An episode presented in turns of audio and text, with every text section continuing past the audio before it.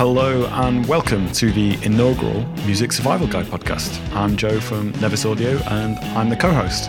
With this being the first podcast, it's mostly going to be an introduction and a few interesting anecdotes from myself and my co-host Phil, just so you can get to know us better. There'll be some links to stuff we're talking about in the show notes. I really hope you enjoyed the first episode and I'd love it if you could subscribe and leave us a review on iTunes. So without further ado, here comes the show. I think a really important thing to establish is, who is this podcast for? It is for the modern musician. So whether you're in a band, whether you're just a kind of solo artist recording from home, if you're touring regularly and you've just noticed that the music industry has changed so much, even over the last 7-8 years, it has dramatically changed again. I guess kind of Napster was the turning point, really, wasn't it? And it all kind of started to go digital. But everything has changed in the music industry, and it's about working out what does that mean for you as a musician, and how you get gigs, how you record, where you record, how you release your music. It's all changed, and it's about working out where you sit within that. Yeah, I think just to add to that, I think the main inspiration for me doing this, and I'm sure you feel the same, is as a mix engineer, it's kind of half working on the songs, half careers advice that in theory you're not getting paid for, but it's kind of like all wrapped into the whole thing. It's hence why with a lot of the artists I work with, I've kind of got the nickname Uncle Joe. Because it's kind of like, this thing's happened. These people are demanding money. Should I give them it? But we can get into that. So yeah, I kind of feel like this podcast is a really, really good opportunity to address some of those questions, have guests that have gone through these situations, and in general, just kind of expand on what is quite difficult to put in an email. Because if I had these conversations with artists all day, as much as I love having them, I wouldn't be doing any mix engineering. I'd just be answering emails and making phone calls all day. So yeah, I think a really important thing that you mentioned there is the industry is changing so much, and so many bands and artists I talk with have this really, quite frankly, old school approach to getting, almost getting signed in this whole route that they're going to take into the music industry. And for one, I don't think those options are available anymore. And so, or they are available for the very few. And secondly, I also feel like that it's not linear anymore. There's no one size fits all. You have to go down this route to be successful. There are so many case studies now of different ways of going about things. It's not the be all and end all if you're not signed. I know of bands that aren't signed and are making more money than those that are. It's really not a linear thing anymore. So I think it would be really interesting when we interview people or we talk about bands that we know, and just kind of explain to people that you don't have to have this, one track mind of, I need to get signed for this to be a thing. Or one common thing I just see is it's like, we have to do X, Y, Z because this band in our genre also did X, Y, Z and they're successful. So we have to do it the exact way they have, when that isn't the case at all anymore. So in order, I think, to get to know each other a little bit better, because we've known each other for, I think, about a year now, maybe just under. Nearly a year. In June. In June, it'll be a year. I think there's still many more things we can find out about each other. And more importantly, hopefully the people who are listening to this will find it really interesting too. So why don't you give us a little bit of an introduction about yourself?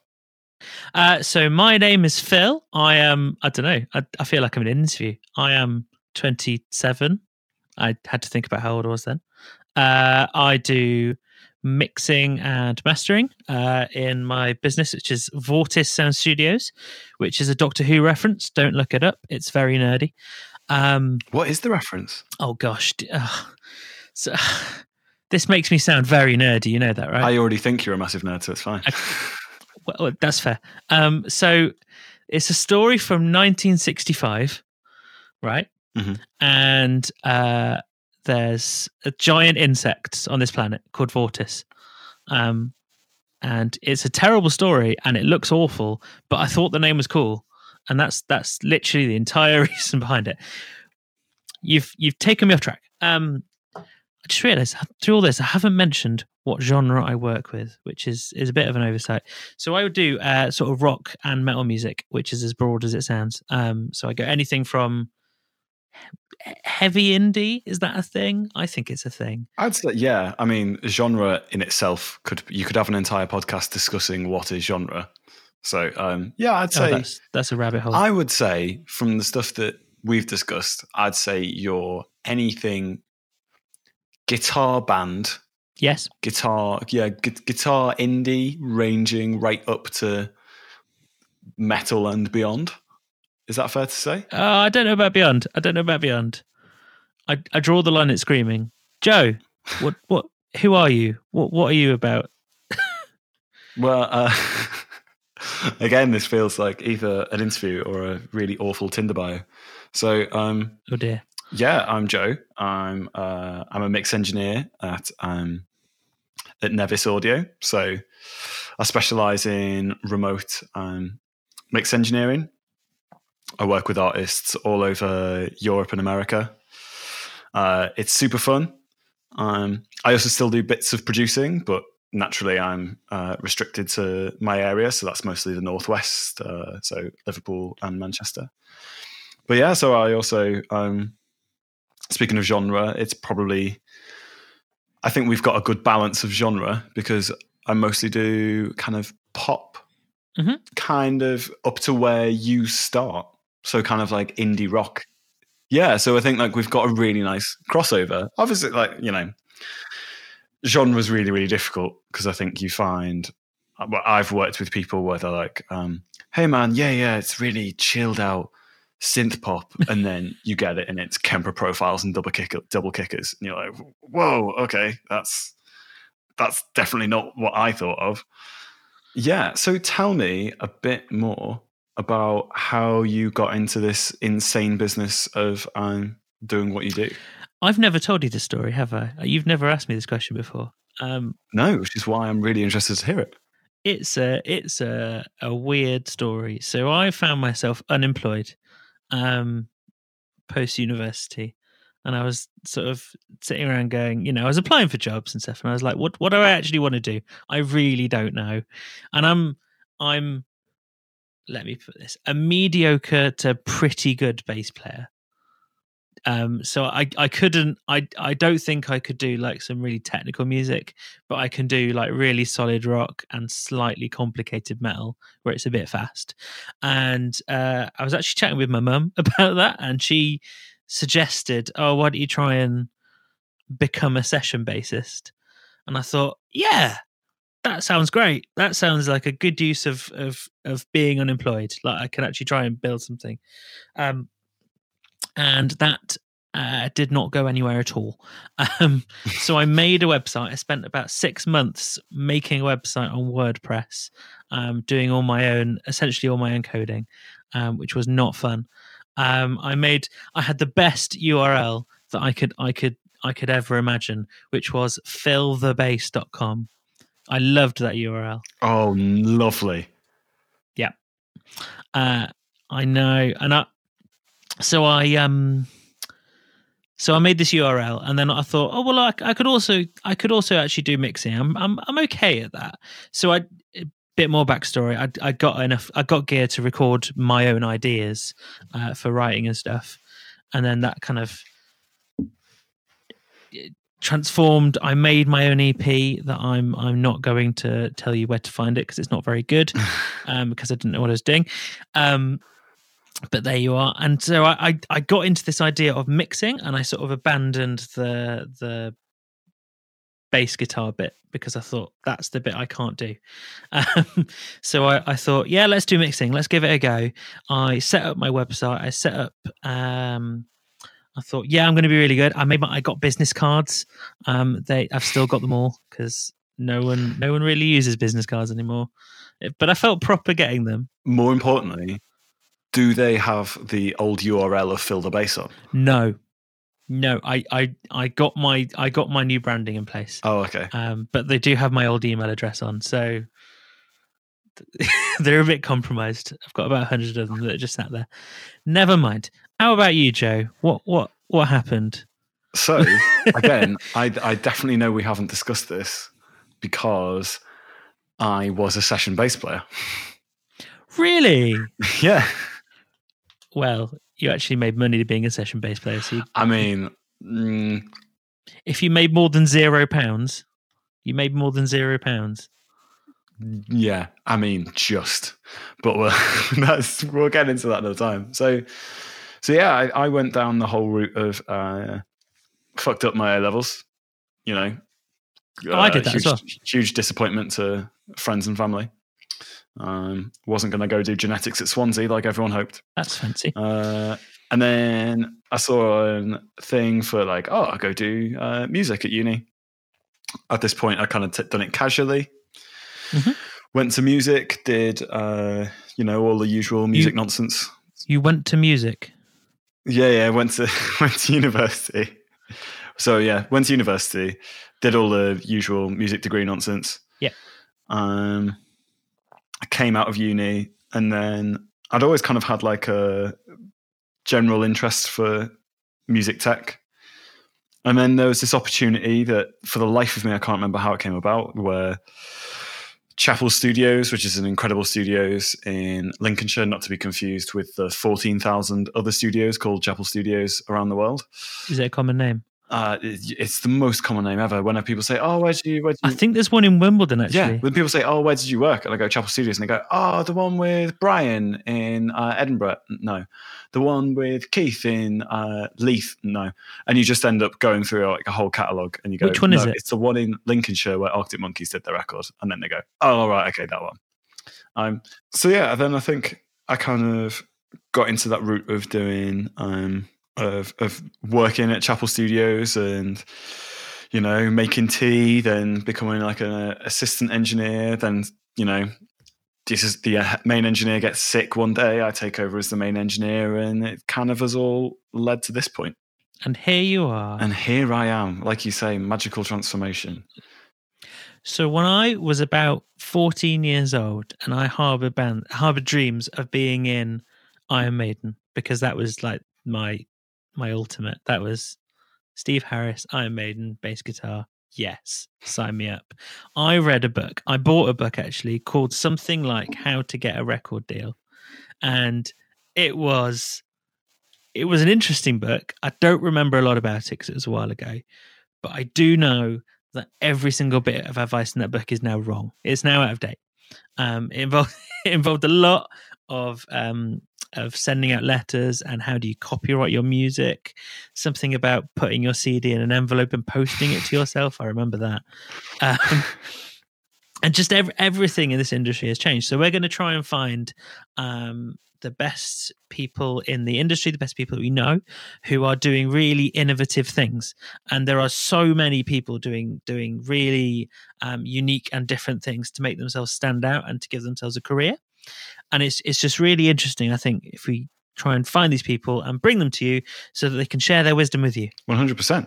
And I think, between us two as well, I think we have plenty of experience and have seen the, I'm going to put it lightly, awful things that some bands have done and awful choices they've made, and can hopefully, use those case studies and pass on those experiences to you, the listener, so you don't have to go through the exact same things. The thing I found really interesting that you said there was how you got this book at 14 and it was, all the things are really wrong. I think there's so much emphasis on just one thing. So, they say, we're going to concentrate on Facebook, or we're going to concentrate on Instagram, or we're going to concentrate on, you know, old school getting CDs at gigs, whatever. The thing I say to people when they kind of go, oh, Facebook or Instagram, I'm going to get this course on Instagram. I go, yeah, that's cool, but do you remember MySpace? I just think if you think about the MySpace generation, and you know, there are huge success stories from that, Arctic Monkeys being one of them. Yep. But you can apply all this money and time and effort into one thing, and then next year it couldn't exist. It's very true. Like, that's it. It's a format that's now dead. A case in point, I remember a band that they were like an obscure American indie band that I really liked. And I used to follow them on MySpace, and I remembered them. I think it was literally about 2 months ago. I mustn't have heard them in about 10 years. I can't find them now because my only source was MySpace. You still love MySpace. And even in the last like 2 years, Facebook has changed so dramatically. So like as a band or as a business or whatever it is, if you want to find people who will follow your page and like your posts and things, it's one of those things where you have to start paying money. You can't really get it for free anymore on there. So even Facebook, even the sort of established places are changing so quickly. It just need to work out sort of the best ways to go with these things. Yeah, I totally agree. I also think the scary thing with Facebook is that not only are you paying money to put it in front of people, you also need to pay money for the people who are your fan base already. You need to pay money for them to see it. Yeah. So I think it's on average, this can change. So by the time this goes out, it could be totally different. It's something like only 13% of people who like your page will actually see your posts organically. That explains so much. That's lower than I thought it was. And that's the insane thing, because, you know, it's in Facebook's interest for you to pay to do that. And also there's so much danger in paying for Facebook likes, because okay, let's say we're in a hypothetical band. We play shows in London. We're in like a indie band. So we play in a band. Yeah. We want to promote our local shows, and let's just say, oh, well, we'll pay for more likes. Again, using that thing of only 13% see it. If you pay for likes and those people aren't from London, then you're now at risk of the people who could genuinely come along to those gigs not being part of that 13%. Yeah. And those who you paid who live in Hull or Edinburgh that aren't going to come to your gigs at all, they'll be the ones that will see your posts. So it's almost like running a business at this point. Yeah, no, it totally is. Why would you advertise your shop in Liverpool to people in Newcastle? I don't know how we're going to edit the story into the podcast, Joe, but I really want to just tell you the story about a band who used social media for their advantage in a bad way, and it's amazing. Oh, okay. So have you ever heard of a guy called Jared Threatin? What, sorry? This guy is called Jared Threatin. I have. Have you not heard of him? I have seen that guy. You have heard of this guy. This is the guy who booked out. This guy. A European tour and no one came. He booked out. Yes. So what he did, he used social media in a very canny way, but in a way that damages it for every other band. So he put together, he's an American guy. He made an amazing album in his home that sounded half decent, not amazing, but, you know, far from awful. It was actually quite well produced. Put together a band of people, underpaid them, but, you know, they were young, so they didn't really care. They were seeing Europe, and he made a fake, essentially a fake band history page. Made some fake live videos that were amazing, but they're not online anymore. He took them down. He made a fake promoter, he made a fake record company, and put loads of fake bands on there to make it look real and look convincing. And then off the back of that, and bought loads of likes to his Facebook page as well. And off the back of that, European promoters booked him on a tour. So he played places like, I think, Camden Underworld, which is like 300 people, and he got about 10 dates, and they got support acts, and it was incredible. It's an incredible story.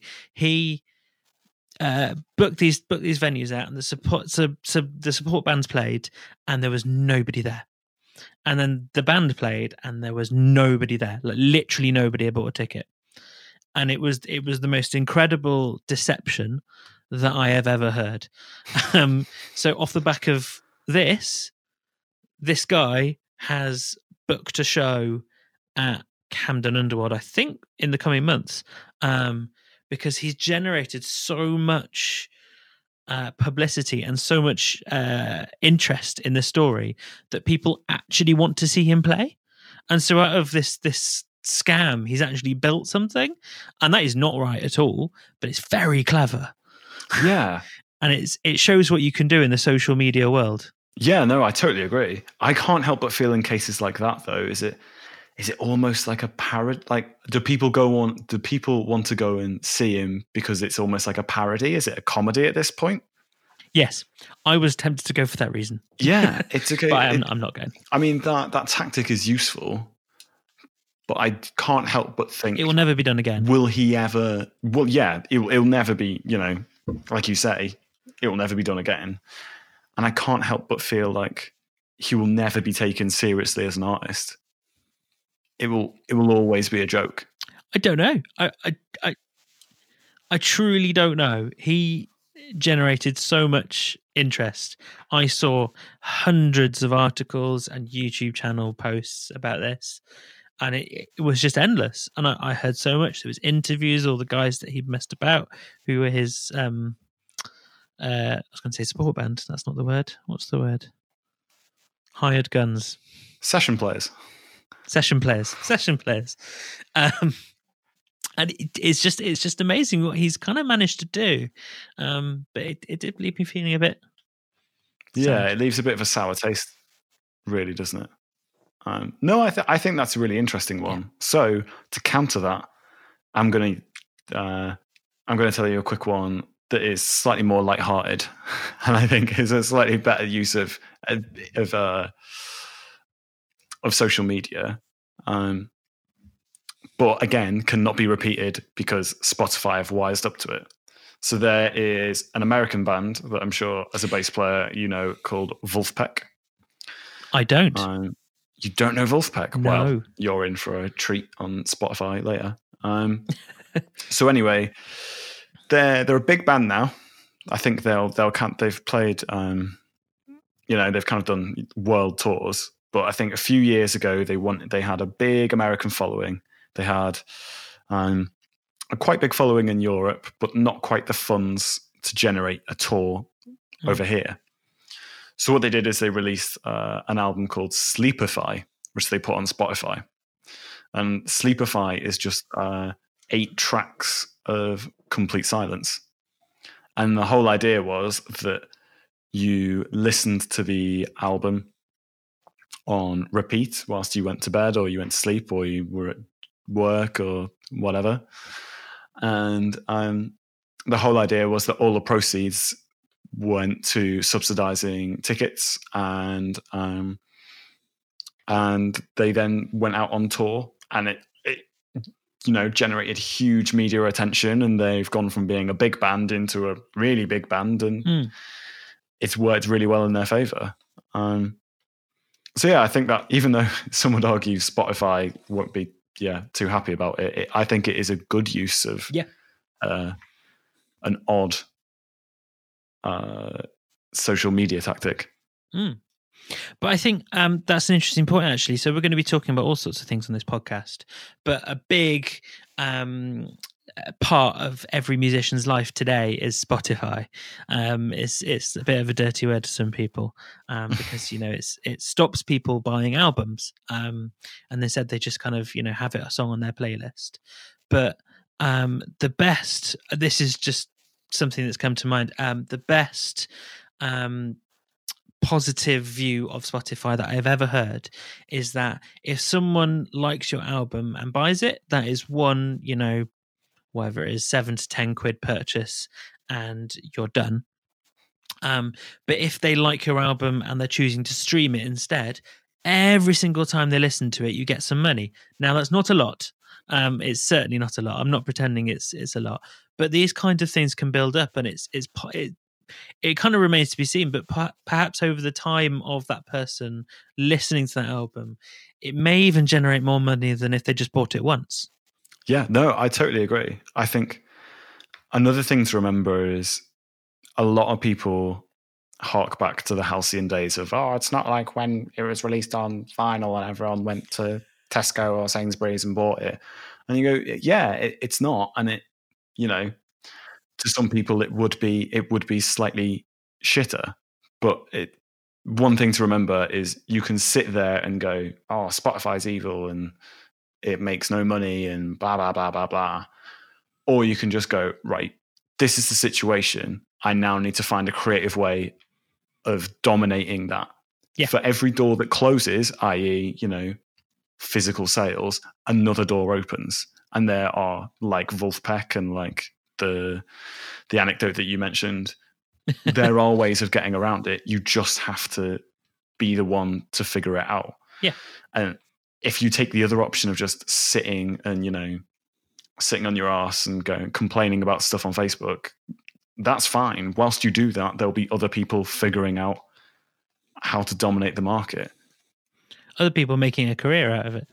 Just pushing totally. Doors and seeing what happens.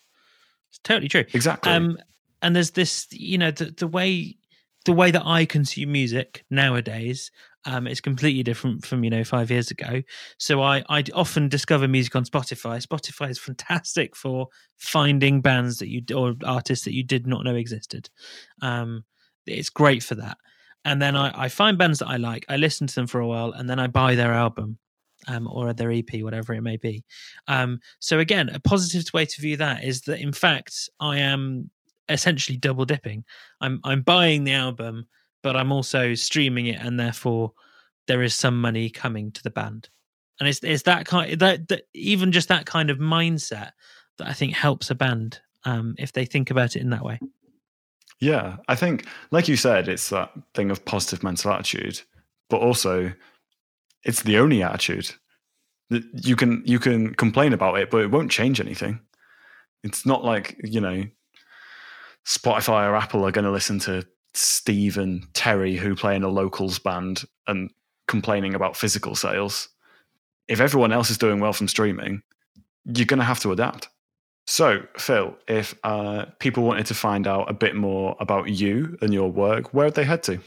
So, I'm on most forms of social media. I'm on Facebook. If you just type in Vortis Sound Studios, I've got a sort of funny black and white logo with a V that sort of looks like a sound wave. I'm on Instagram, and I think that's a very similar thing. If you type in Vortis Sound Studios, you'll find me there. And my website is vortissoundstudios.com. Where can they find you, Joe? Where are you available? Okay, so you can find me at nevisaudio.com. You can also find me on Facebook, which is Joe Sage at Nevis Audio. And you can also find me on Instagram, which is just under Joe Sage. So I hope you enjoyed that, our inaugural podcast. Inaugural is quite a hard word to say. You can find us on Apple Podcasts or anyone else you happen to listen to podcasts.